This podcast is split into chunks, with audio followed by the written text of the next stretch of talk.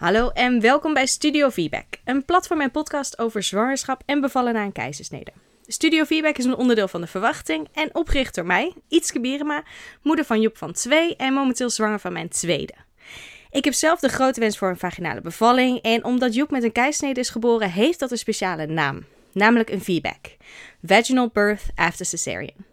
In deze podcast deel ik mijn persoonlijke ervaringen en daarnaast vind je hier inspirerende ervaringsverhalen en informatieve expert-interviews die bijdragen aan mijn en als je mijn wens deelt, hopelijk ook jouw persoonlijke feedback journey. Na een keizersnede heb je bij de volgende zwangerschap een medische indicatie en dat wil zeggen dat je in de zwangerschap door of in overleg met de gynaecoloog wordt uh, gevolgd. En dat je op een gegeven moment um, een gesprek hebt met die gynaecoloog om de bevalling te bespreken. En ik had uh, zelf dat gesprek bij verloskundige praktijk FAM. Um, mijn eigen verloskundige is Jasmijn van Innerbirth. En we waren welkom bij FAM om het uh, ja, consult moment um, met de gynaecoloog bij hen bij te wonen. En die gynaecoloog is Jan Veerbeek. En ik was zelf ontzettend enthousiast over dit open gesprek. Dus ik heb Jan uitgenodigd om in Studio Feedback met mij te praten over de vaginale bevalling na een keisnede. Hartelijk welkom, Jan. Hoi, dankjewel. Leuk dat ik uh, ben, ben, uitgenodigd vandaag. Ja, nee, zoals ik al zei, ik, uh, ik was zelf heel erg enthousiast over het consult en over dat ja, positieve uh, en ook heel informele gesprek dat we hadden. Um, kan je iets vertellen over wat het insteek is van, van zo'n gesprek dat je hebt? Ja, um, ik denk dat het allerbelangrijkste is als we samen praten over bevallen na een keizersnede, dat je, als je dat insteekt, eerst samen kijkt naar van hoe heb je het vorige keer ervaren en wat was de reden waarom je die keizersnede hebt gehad. Um, en hoe kijk je nu naar de, naar de volgende bevalling? Um, waar ben je bang voor? Wat zijn je angsten? Wat zijn je wensen? Juist ook om uh, even een beetje een beeld te krijgen van de persoon zelf. En dat vind ik zelf echt heel belangrijk. Uh, om echt even kennis te maken met elkaar. Uh, ieder persoon is anders. Uh, en dat betekent ook dat ik meteen over cijfertjes kan beginnen, over een voorspelmodel kan beginnen. Maar laten we eerst maar eens praten over van, nou, wat wil jij, uh, hoe sta jij erin en hoe, hoe, kijk je terug op die keizersnede? Want dat maakt ook heel veel uit wat mij betreft voor de keuze waar je naartoe gaat. Dat maakt uit van hoe ik de counseling zou doen. dus dat zijn allemaal dingen die denk ik belangrijk zijn. Ehm, ik ontkom dan toch niet aan het stukje dat ik wat vertel over de cijfers. Uh, ook omdat het wat richting geeft, uh, wellicht in een keuze die je maakt. Ik denk dat, dat het goed is dat je weet waarom je in het ziekenhuis zou bevallen, wat daar de reden voor is. Um, en ik sluit dan eigenlijk altijd af met een gedeelte waar we heel open met elkaar praten over nou, wat, wat iemand graag zou willen. Hè? En dat hoeft niet met het mes op de keel meteen diezelfde dag. Dat kan ook dat we nog een keertje samen daarover praten en dat je het allemaal even laat bezinken. Ja, Nee, en ik moet zeggen, dat werd in ieder geval door mij heel positief ervaren. Dat het eerst gewoon een persoonlijk gesprek was in plaats van gelijk boem. Nou, uh, dit zijn de statistieken, dit zijn je keuzes. Wat ga je doen? ja. Um, dus nee, dat, uh, dat heb ik echt heel, uh, heel fijn ervaren. En um, ja, de reden voor de keizersnede en, en hoe iemand daarin zat, dat verschilt natuurlijk ontzettend per persoon. Um, maar de statistieken zijn toch veel al hetzelfde. In ieder geval als we praten over de kans op uterusruptuur. Wat dan toch ja, het, het grootste onderwerp is uh, bij die uh, bevalling. Als iemand de wens heeft voor een vaginale bevalling. Uh, kan je daar wat over vertellen, over die cijfers die je dan deelt? ja, zeker. Um, en cijfers zijn vaak ook maar cijfers. Hè? Um, en zijn per persoon ook heel ja, onafhankelijk te interpreteren. Hè? Dus, dus als ik uh, begin met, uh, je hebt een heel klein risico op. Ja, ik kan dat wel een klein risico vinden, of een groot risico vinden. Um, maar het is aan de vrouw zelf uh, en de zwangere zelf om te bepalen hè, wat, wat dat met je doet en wat voor gevoel je dat geeft. Zo leid ik het ook altijd in als ik het gesprek daadwerkelijk begin over de cijfers. Maar het grootste probleem in die zin bij een keizersnede in de voorgeschiedenis is dat er een litteken in je baarmoeder zit. En het litteken in de baarmoeder, dat is potentieel een, een, zwakke plek. En die zwakke plek betekent dat tijdens de bevalling en tijdens de, de krachtige weeën, want dat zijn, het is een enorm sterke spier, die baarmoeder, kan dat litteken kapot gaan. Nou, in de afgelopen jaren is daar superveel onderzoek naar gedaan om te kijken ja, wat dan dat percentage is van vrouwen die een keizersnede hebben gehad, dat daadwerkelijk die, dat litteken gaat scheuren. Nou, en dat ligt dan op 0,8 procent. Uh, en dat wil eigenlijk zeggen dat als het spontaan begint, de bevalling, dat 8 op de 1000 vrouwen die een keizersnede hebben gehad in de voorgeschiedenis, daarvan zijn er dus 8, waarbij het litteken kapot gaat. Um, en daar kan ik een waardeoordeel aan geven of dat een hoog risico is of een laag risico. He, maar sec genomen is het gelukkig maar een heel klein risico dat dat gebeurt. dus, dus dat is het, het getal van die 0,8%, wat nou, vele van jouw luisteraars uh, denk ik ook uh, overal kunnen vinden. Hè? Informatie online, op counselingskaarten, uh, teksten van onze beroepsvereniging onder andere, of bij de verloskundige, gaat dat over die 0,8%, 8 op de 1000. En stel, ja, dan kan je inderdaad wat je zegt, gewoon persoonlijk kijken van vind ik dat een groot risico, vind ik dat een klein risico en ja, hoe, hoe wil ik me daartoe verhouden? En um, in het geval dat de, de uterusruptuur plaatsvindt, hoe ernstig is dat voor, voor moeder en voor kind? Ja, ja, want dat is natuurlijk dan de volgende vraag. Hè, van als dat dan gebeurt, wat betekent dat dan? Um, het lastige is dat je uh, pas weet of het gebeurd is als je daadwerkelijk gaat kijken in de buik dus je kan het niet met de echo uh, zien. Uh, er zijn maar weinig dingen die echt voorspellen tijdens een bevalling of het uh, daadwerkelijk gaat scheuren. alleen het hartfilmpje, het CTG, tijdens de bevalling kan een, een teken zijn van. Ehm, maar stel je voor dat dat gebeurt, ehm, dan is er van de vrouwen waarbij het scheurt 10% kans op dat het kind komt te overlijden.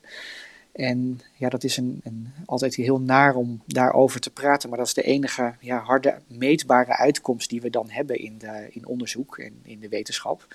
Dus daarom is daarnaar gekeken. Ja, en dat is dus 10% van 0,8%. En dat is wel echt een hele kleine kans dat dat gebeurt. En je probeert heel voorzichtig te zijn tijdens de bevalling. Dus als er ook maar enige twijfel is, hè, door bijvoorbeeld afwijkingen die je ziet in een hartfilmpje, dat dat dan een reden is om uh, ook tijdens de bevalling dan alsnog over te gaan op een keizersnede. Hè, omdat je je zorgen maakt. Ja, ja.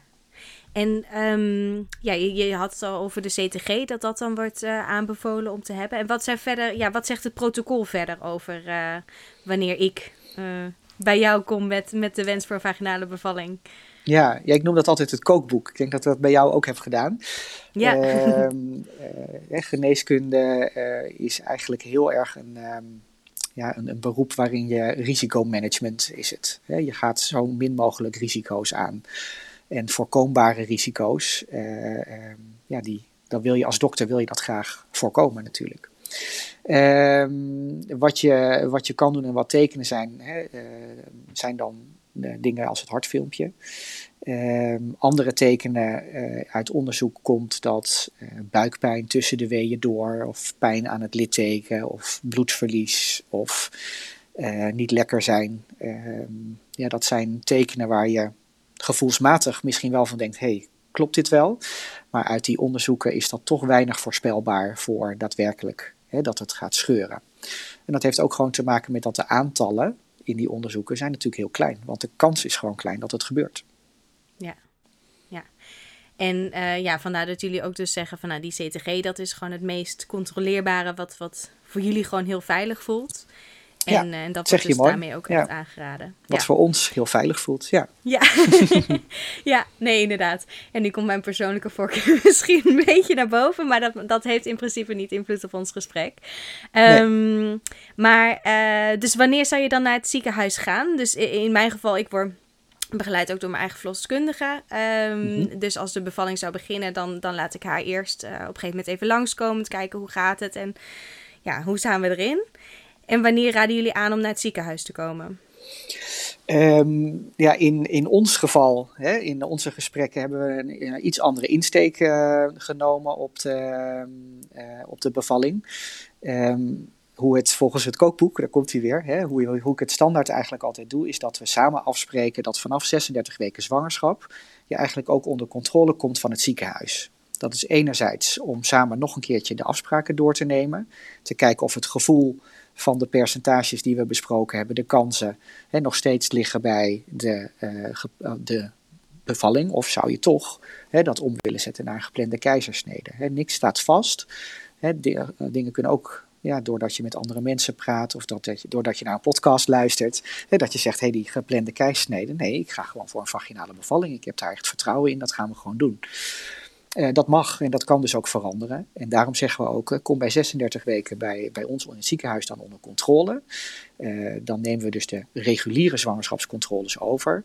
En dat is ook het moment dat ik je heel graag dan voorstel aan de mensen die de bevallingen doen. Onze klinisch verloskundigen onder andere. En de artsassistenten die hier werken. Zodat je ook een beetje gevoel krijgt met, met die mensen. Omdat het ja, dat vertrouwen tijdens de bevalling ook heel belangrijk is. En dat proberen we toch in die korte tijd te creëren om ook uh, uh, je kennis te laten maken met de mensen die de bevallingen doen. Ja. Want hopelijk kom je mij niet tegen tijdens de bevalling. Nee, in dus in principe als er geen, geen situatie is die je erom vraagt om, om extra aandacht of checks of, of begeleiding, dan word je gewoon begeleid door de klinisch verloskundige en de verpleging uh, die daar ja. rondloopt. Ja. ja. klopt. Ja. En een gynaecoloog komt eigenlijk alleen maar om de hoek kijken als er echt iets aan de hand is. En wanneer er iets moet gebeuren of als we ons zorgen maken. Ja. Of om samen het gesprek aan te gaan van, goh, dit is er aan de hand. En het voorstel zou zijn om toch over te gaan bijvoorbeeld tot een keizersnede. dat is heel belangrijk om dat samen te bespreken. Uh, en dan komt eigenlijk altijd uh, de gynaecoloog langs. Hè, maar, uh, dus jouw vraag was, hè, wanneer ga ik bellen? hoe werkt dat dan? Vanaf 36 weken nemen wij dan in die zin de zorg over van de verloskundige, zodat je ook een directe lijntje hebt met het ziekenhuis. Je krijgt dan telefoonnummers mee uh, die je kan bellen, 24 uur per dag. Uh, door te bellen wanneer de weeën beginnen, of wanneer uh, de vliezen breken, of wanneer jij je zorgen maakt en even wil overleggen, of als je je kindje niet goed voelt bewegen. En dus alles waarvoor je de verloskundige belde, kan je nu ons bellen. En op het moment dat de bevalling gaat beginnen, gelden eigenlijk dezelfde regels als, uh, als eerder, of dezelfde adviezen. Uh, bel op het moment dat je twijfelt, bel als de vliezen breken en bel als je regelmatige weeën hebt voor een uur, die pijnlijk zijn en, en die toenemen in kracht. Ja, nee, duidelijk. En dat is dus eigenlijk het scenario van, van stel we gaan, je gaat als zwangere vrouw gewoon mee in het protocol. En je krijgt de begeleiding die wordt, uh, wordt aanbevolen daarin. Maar mhm. stel dat je als zwangere uh, wensen hebt die buiten die richtlijnen vallen. Hoe praat je daar dan over uh, met haar of met, het, met de ouders? Um, nou, dat is voor dokters soms best spannend. Um, hè, om daarover te praten, omdat we heel erg gewend zijn om volgens de richtlijnen te werken, volgens het kookboek te werken. en als we daarvan afwijken, dan denken we heel snel dat dan het gerecht wat je maakt uit dat kookboek niet meer klopt. Um, maar soms kan je best daar een eigen draai aan geven, zonder dat dat per se heel onveilig hoeft te zijn. Um, dus heel veel is risicomanagement. Dat valt in staat met dat iemand heel goed geïnformeerd is. en dat je samen kijkt wat de reden is waarom um, iemand van het protocol af zou willen wijken. Um, en dat heeft dan met name te maken met uh, dat ik dan heel benieuwd ben of dat komt uit een, een angst. Of um, heel vaak is het ook zo dat een vrouw denkt, ja, dan, dan kan ik niet meer in bad bevallen. Hè, of dan moet ik continu aan uh, een hartfilmpje uh, apparaat vastzitten met een snoer en dan kan ik niet bewegen. Of ik wil heel graag onder de douche of verschillende houdingen aannemen, dat kan dan niet meer. Dan moet ik op mijn rug liggen. Nou, zo zijn een heleboel dingen waardoor een, een zwangere kan denken ja, ik wil niet in het ziekenhuis bevallen. Hè, dat er aannames zijn die misschien helemaal niet waar zijn. Um, en die we met hele duidelijke afspraken en duidelijk uh, bevalplan uh, wel mogelijk kunnen maken. Hè, en dat je dus in die zin toch nog hè, binnen de richtlijnen uh, bevalt. Um, maar dat je dat op je eigen manier kan doen. He, dus de, in, in dat gesprek ga je eerst samen op zoek naar wat, wat de reden is uh, waarom iemand buiten de richtlijn zou willen bevallen. Ja. Um, nou, als we die reden duidelijk hebben, eh, soms dan is het ook iets wat ik niet kan uh, bieden. Als iemand zegt, ik wil heel graag thuis bevallen. Ja, daar, daar kan ik niet zoveel tegen uh, inbrengen of als argumenten geven waarom ik dat in het ziekenhuis wel kan creëren. Um, en dan, dan moet je daar samen over praten. Hè? En dan ook heel goed samen afwegen wat daar de risico's van zijn. Hè? Want het scheuren van het litteken gebeurt wel heel weinig. Uh, maar als het gebeurt en je bent bijvoorbeeld niet in het ziekenhuis, uh, dan moet je nog naar het ziekenhuis toekomen. En dan is de kans dat het fout gaat met het kind uh, wel wat groter dan die 10%. Waar we het net over hebben gehad. En dat moet iemand wel heel goed beseffen. en dat wordt dan ook heel vaak gecheckt door mij en door dokter Deurlo bijvoorbeeld. Want wij zijn de twee dokters in het Diakonessenhuis die zich daar ook mee bezighouden. Um, als iemand dat heel goed begrijpt en, en daar wel overwogen de keuze over maakt, dan heb ik daar ook geen oordeel over. en dan, ik denk dat dat uh, het belangrijkste is, dat je niet oordelend uh, dat gesprek ingaat. Ik kan het wel geleerd hebben uit mijn kookboekje, maar als iemand daar een hele specifieke eigen wens bij heeft en heel bewust uh, kiest voor dat risico voor liefnemen, is dat oké. Nou ja, ik, ja, ik vind dat, uh, dat klinkt als muziek in mijn oren. En, en dat is ook het hele. um, het idee waarom ik zo blij ben met, met de begeleiding die ik uh, via het ziekenhuis heb gekregen. Maar dat is, ja, naar mijn idee, niet in elk ziekenhuis hetzelfde. Dat als je met. Um, wat, wat uh, andere wensen uh, bij een consult komt. Dat iemand zegt van nou, weet je, laten we het gewoon even onderzoeken. Waar, wat zit erachter en, en wat betekent het precies? En wat zijn de, de risico's die daarbij aan vast horen? Sommige mensen kunnen, uh, ja, om heel lomp te zeggen, gewoon met de dode babykaart gaan, gaan gooien. Zeggen van ja, weet je, maar ja, dan zit je thuis met een dode baby. En dat vind ik nogal heftig. Dus ja, mijn vraag is eigenlijk... Ja. Daar, daar, het lijkt alsof er daar verschillende instellingen in zijn vanuit artsen hoe zij kijken naar een zorgvraag buiten de richtlijnen. En waar komt dat vandaan? Hoe, hoe zit dat? Uh, ja, dat is een hele goede vraag. Ik denk dat ik net al een klein beetje heb laten doorschemeren dat uh, dokters dat eng vinden. Hè, dokters het eng vinden om hetgeen wat ze geleerd hebben of altijd geadviseerd hebben, daar ineens van moeten gaan afwijken. en daar maken ze zich zorgen over. En dan denken ze, oh, als het maar, kind maar niet doodgaat of hè, als ik dan maar niet daar de schuld van krijg.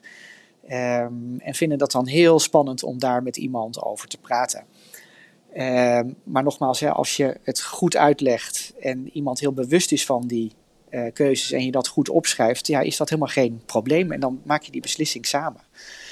Um, ik vind het uh, ja, eigenlijk wel mooi hoe je de, de dode babykaart uh, erbij pakt. Uh, dat vind ik een, uh, nou, zou ik zeggen, eigenlijk een vorm van, van onkunde. de dode babykaart. Want ja, dan voel je je een beetje machteloos als je dat, dat gaat benoemen en dat erbij gaat halen, denk ik. Want er is namelijk een, een uitgebreide richtlijn geschreven, ook door onze beroepsvereniging. Uh, die schrijft over buiten de richtlijnen bevallen, buiten de fil zoals het heet. En daar worden in ook handvatten gegeven over hoe je zo'n gesprek aan kan gaan. En daar staat zelfs expliciet in: speel niet de dode babykaart. Oké. Dat wordt letterlijk uh, daar, daarin ja. overgenomen. Ja. Ja. ja. ja. Ja. En toch ja, is het dus misschien vanuit die angst of vanuit die spanning dat mensen dan toch zeggen van ja, ik begrijp echt niet waarom je die wens zou hebben, want dit zou het gevolg kunnen zijn. Ja. En um, ja, nee, het is, het is, ik vind het heel jammer dat dat nog steeds af en toe uh, gebeurt volgens mij. Dat is in ieder geval wat ik begrijp van de verhalen een beetje om me ja. heen. Ja, nou, in, het is, uh, je, je ziet het ook wel op de, uh, hè, op de websites die gaan over feedback. Uh, um, hè, niet alleen maar bij de podcast, maar, maar ook bij, bij websites die uitleggen hoe dat dan werkt. En dat er toch ook wel mensen reageren op bijvoorbeeld de podcast en zeggen van nou, ik vind het heel mooi dat je de aandacht aan besteedt, maar ik zou dat risico nooit willen lopen. Ja. Hè? En, en dat, dat is heel menselijk, want iedereen heeft daar een eigen gevoel bij. En uh, um, ik vind dat ik als dokter zijnde zo onpartijdig mogelijk niet mijn gevoel moet laten blijken over of ik iets heel onverstandig vind of niet. Daar gaat het namelijk helemaal niet om. Het gaat niet over mijn gevoel. Het gaat over het gevoel van de zwangere. En ja. die wil een bepaalde ervaring uh, hebben en is ervan overtuigd dat op de uh, manier waarop ze dat wil, dat dat de enige manier is waarop het gaat lukken.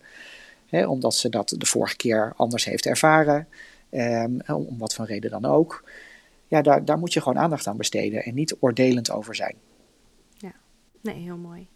En stel je hebt dus, um, net als ik, dat ik graag mijn eigen verloskundige bij de bevalling wil hebben. Uh, wensen die dus net wel wat buiten de richtlijnen vallen. Hoe kan je dat het beste laten vastleggen?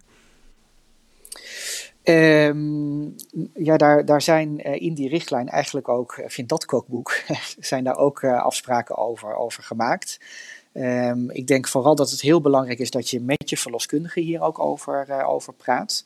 Want iemand moet zich er ook veilig bij voelen zelf. Dus ook je verloskundige moet, zich, moet het een, een, een fijn en veilig gevoel hebben bij uh, het begeleiden van een dergelijke bevalling bijvoorbeeld. Uh, dus dat is al stap 1 in dat gesprek. En een verloskundige kan dan ook samen met jou al, al kijken van goh, waar, waar zit het er nou vooral in hè, dat je juist buiten die richtlijn zou willen bevallen. Nou, dan kom je naar het ziekenhuis uh, en dan gaan we samen kijken naar een uh, goede voorlichting. Hè, wel over die cijfers ook samen praten, hè, zodat iedereen ook weet waar we het over hebben. En dan gaan we gezamenlijk kijken hè, waar we dan uit kunnen komen. Waar het voor iedereen, zowel voor de zorgverlener als voor de zwangere, het een, een acceptabele en fijne manier is om uiteindelijk te gaan bevallen. Ja, en um, in, in, mijn geval hadden we het ook over gehad dat wij dan uh, in, in mijn dossier specifiek benoemen dat uh, Jasmijn er bij mij bij is, dat zij daar akkoord bij is en dat um, ja, dit het plan is in principe. Ja. Dus iedereen die hem opent, ziet gelijk van, ah, dit is afgesproken met, uh, met dokter Veerbeek. En, uh, en dat is akkoord. Ja, ja en dan, dan is het hè, uh, een, een, altijd een beetje de vraag of dat is akkoord.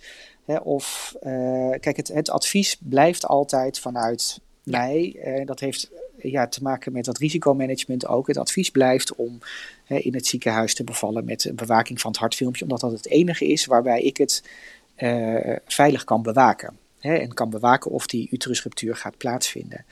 Uh, dat is wel het advies wat het is. Um, en dat betekent ook dat ik daar niet heel specifiek een akkoord voor geef, maar vooral samen opschrijf van dit is de afspraak ja. die ja. met deze zwangere gemaakt is en dat moeten we respecteren. Nee, ik snap dat, dat, daar natuurlijk een nuanceverschil in is of je uh, ja. mee instemt of dat ja. je zegt van nou, dit is wat we hebben afgesproken. Precies, precies. En dat ja. is wel een significant en uh, belangrijk verschil. Ja. Uh, hè, en ook dat bespreek ik heel duidelijk met mensen, dat, dat mijn advies daarin niet verandert. Hè, ook omdat dat de landelijke afspraken zijn. Ehm, maar dat we samen exploreren hoe we het dan zo dicht mogelijk bij die afspraken kunnen houden. Hè, en hoe we dat dan doen. Nou, nog even de allerlaatste vraag voordat jij uh, weer verder moet. Um, wat uh, kan je als zwangere met een keizersnede in de anamnese doen om je kans op een vierback te vergroten? Of eigenlijk misschien belangrijker, de kans te vergroten op een positieve geboorteervaring? Ja, ik denk dat het allerbelangrijkste is, is dat je uh, een zorgverlener zoekt met wie je een klik hebt. waarvan je het gevoel hebt, oké, deze persoon heeft echt naar mij geluisterd maak samen met die zorgverlener, of dat nou de verloskundige is hè, of, een, uh, of een gynaecoloog, maak samen een goed bevalplan of een geboortevisie noem ik het liever. En een plan, daar wijk je liever niet van af, maar een geboortevisie geeft veel meer overzicht van wat je het liefste zou willen, zodat je daar dichterbij kan blijven. Hè, en de kans vergroten om uiteindelijk vaginaal te bevallen is, uh, is vertrouwen. Vertrouwen hebben in jezelf, in je lijf, in de zorgverlener. Dan komt hij weer om de hoek kijken. Dus zorg voor die connectie ook met die zorgverlener. Ook de reden weer waarom we vanaf 36 weken zeggen: kom dan bij ons onder controle, zodat we dat heel goed kunnen afstemmen. Um, en zorg voor goede communicatie samen. Bespreek het. Geef ook aan als je iets niet fijn vindt. Um, wij hebben goed contact gehad. Ik ben ook blij om te horen dat je dat prettig hebt gevonden. Maar het kan natuurlijk ook zijn dat mijn stijl of, of mijn manier van werken uh, niet zo fijn is voor iemand. Hè, misschien wil iemand een veel directer persoon die gewoon zegt: dit moet je doen en dit is het kookboek en zo gaan we doen. Dat kan. Ja. Uh, maar dan moet je dat aangeven en dan mag je dat ook aangeven. Want het gaat om jouw zwangerschap en jouw bevalling uh, en jouw ervaring. En je kan alleen maar door het te vertellen en het kenbaar te maken, kan je eigenlijk ja, die wensen aangeven en het zo mooi mogelijk maken voor jezelf. Ja, nou fantastisch. Ik uh, sluit me daar helemaal bij aan. Hartstikke bedankt voor je, voor je tijd vandaag. Heel graag gedaan en uh, nou, heel veel succes met je bevalling. Dank je wel.